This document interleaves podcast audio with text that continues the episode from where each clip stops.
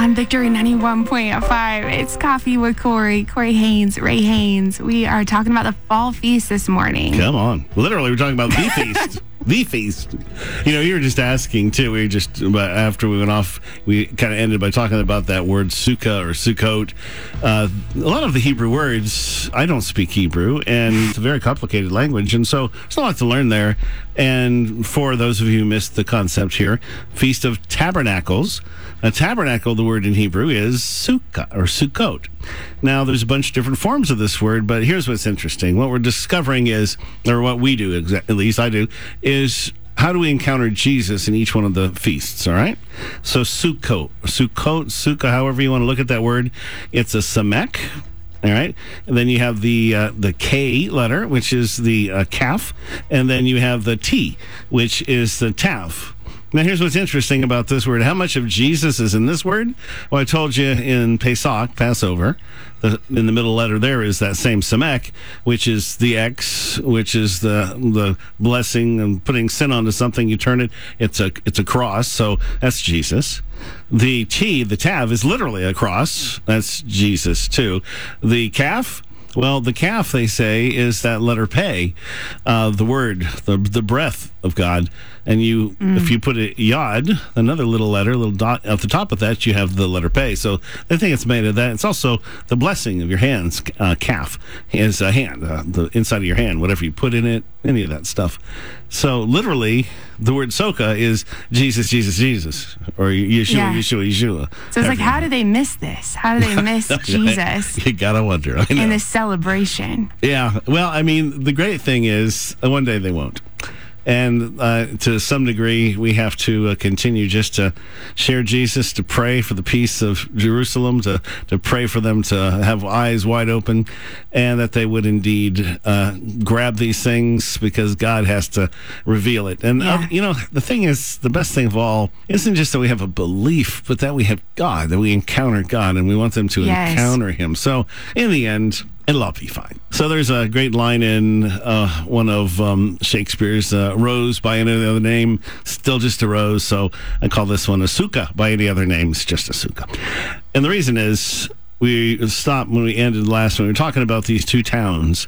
Jacob created a town when he, after he met Esau and came back, wrestled with the angel or wrestled with God, and the town was called Sukkot.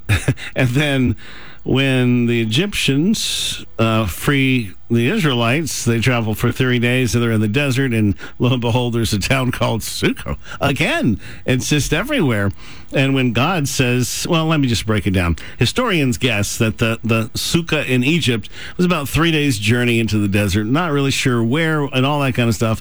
There's a lot of opinions, but very little is known about it. But my guess is that when Jacob was old and brought his family to join Joseph in Egypt, perhaps it's where they stopped and built, go figure, Sukkah for the family and herds before moving on to Egypt. Logical. Can't prove it, but this is my thought. Had the same Hebrew name of the, the town that he founded near Peniel, where he wrestled with the, with God, and where he stopped and built sukkahs. So it makes sense that he'd repeat the building and the naming. And goodness knows there's something about this name that God's drawn our attention to. In fact, what did God say about how to encounter or what to do about this feast? He said, "You shall dwell in sukkahs." For seven days. All native Israelites will dwell in them. Your generations may know that I made the people of Israel dwell in sukkahs when I brought them out of the land of Egypt. So, not this whole 40 year journey, but right there when I, came out. And the first town they came to was that sukkah. So, is God trying to say, I want you to dwell in these things, or is he trying to draw our attention to the Jacob a little more in the places that he built? So it seems possible that they weren't supposed to live in sukkahs to remember the entire wilderness journey, but specifically to remember the days directly after Passover when God caused them to retrace maybe the very steps he used to bring mm. them to Egypt hundreds of years earlier when they were just Jacob and about 80 people, all the sons and wives and kids. And they were supposed to remember how God changed Jacob from a deceiver to a man with a limp who was miraculously saved from the brother he deceived. His life really profoundly changed after the encounter he had wrestling with the angel or God. He seemed to lose his scheming ways and develop giving ways. Enough so that he wanted his descendants not to forget that journey. So when Jacob died, Joseph made a trip back to the cave of Machpelah, which is the cave of the patriarchs in Hebron. It holds the bodies of four couples. Adam and Eve are said to be buried in the cave. Of course, you'll find Abraham and Sarah and Isaac and Rebekah and Jacob and Leah because Joseph buried them there. They're all buried in Hebron. And it's a big deal where you're buried. Even Joseph made his kids promise to bring his bones mm. 460 miles from Egypt to be buried in Shechem, where he'd been sold into slavery by his brothers. It was a place his father Jacob had dug a well where Abram had met with God and where Moses would speak blessing and curses over Israel. Graves were a big deal. So, my thought as Moses led the Israelites out, they carried Joseph's bones and rested with them at Sukkot. And in the end, a sukkah isn't about this flimsy shack. Exodus 20, 29 says, I will dwell, that is tabernacle or sukkah, among the people of Israel and will be their God. Mm. See, look around you. We're all in sukkahs right now. This world is our sukkah. We need to make sure our affections for it are flimsy because we have a better sukkah waiting and we celebrate on the Feast of Tabernacles. That's what the celebration is about. They keep our mind fixed on the fact that there's more. Yes. You see, dwelling is the word tabernacle. It means God will spread his tabernacle over us so that we may dwell in safety and security under its cover and protection. In the simplest of terms, Jesus came to earth as a baby and lived with us, tabernacled, sukkah. John 1.14, the Word became flesh and made his sukkah dwelling among us. We've seen his glory, the glory of the one and only Son who came from the Father, full of grace and truth. It's all that word tabernacled. When Jesus rose from the grave, he had a glorified body that could still be touched and could eat, but it could also pass through walls and defy the basic law of physics. He stayed on earth in that body for 40 days and then ascended into heaven. Those 40 days are a picture of the Great Tribulation as well as the millennium, and when Jesus will f- first fight and then reign on the earth.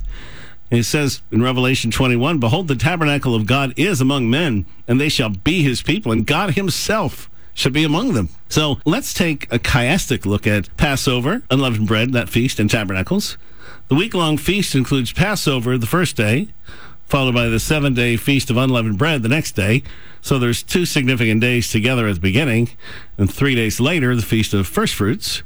So the first and last day are Sabbaths, and this was the first Exodus, which occurred in Egypt and the desert, and there's lots of death. Now, this week on week long Feast of Tabernacles is opposite because there's two significant days in a row, but they're at the end because it's viewed in a mirror. You see, it should be opposite. So it's also seven days with the first and last day of Sabbaths.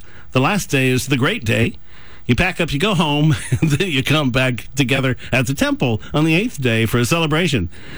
This is the second Exodus, which occurs in eternity, and death has been destroyed. So, why all the celebration of tabernacles, but fasting and unleavened bread? Well, we're celebrating from a place of faith that comes from knowing Jesus, Yeshua. If he came the first time, well, we can be confident he's going to come the second time. If he promised and gave us the ring, the Holy Spirit, he will come and bring us to the Father and marry us.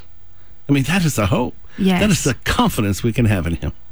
God, we just pray for our listeners right now that they would experience this kind of refuge that you want to provide for them. That this would be their morning to actually feel what it feels like to be enfolded in your presence, yes. in your arms. Just like Dave or Jacob, he had to walk with a limp because of the way that he wrestled with you. And maybe we've been limping, but maybe we didn't know that there's healing in this place, that there's freedom in this place that there's identity in this place.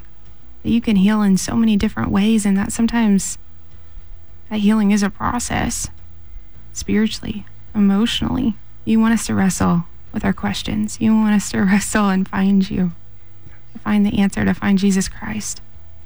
You are that well that never runs dry.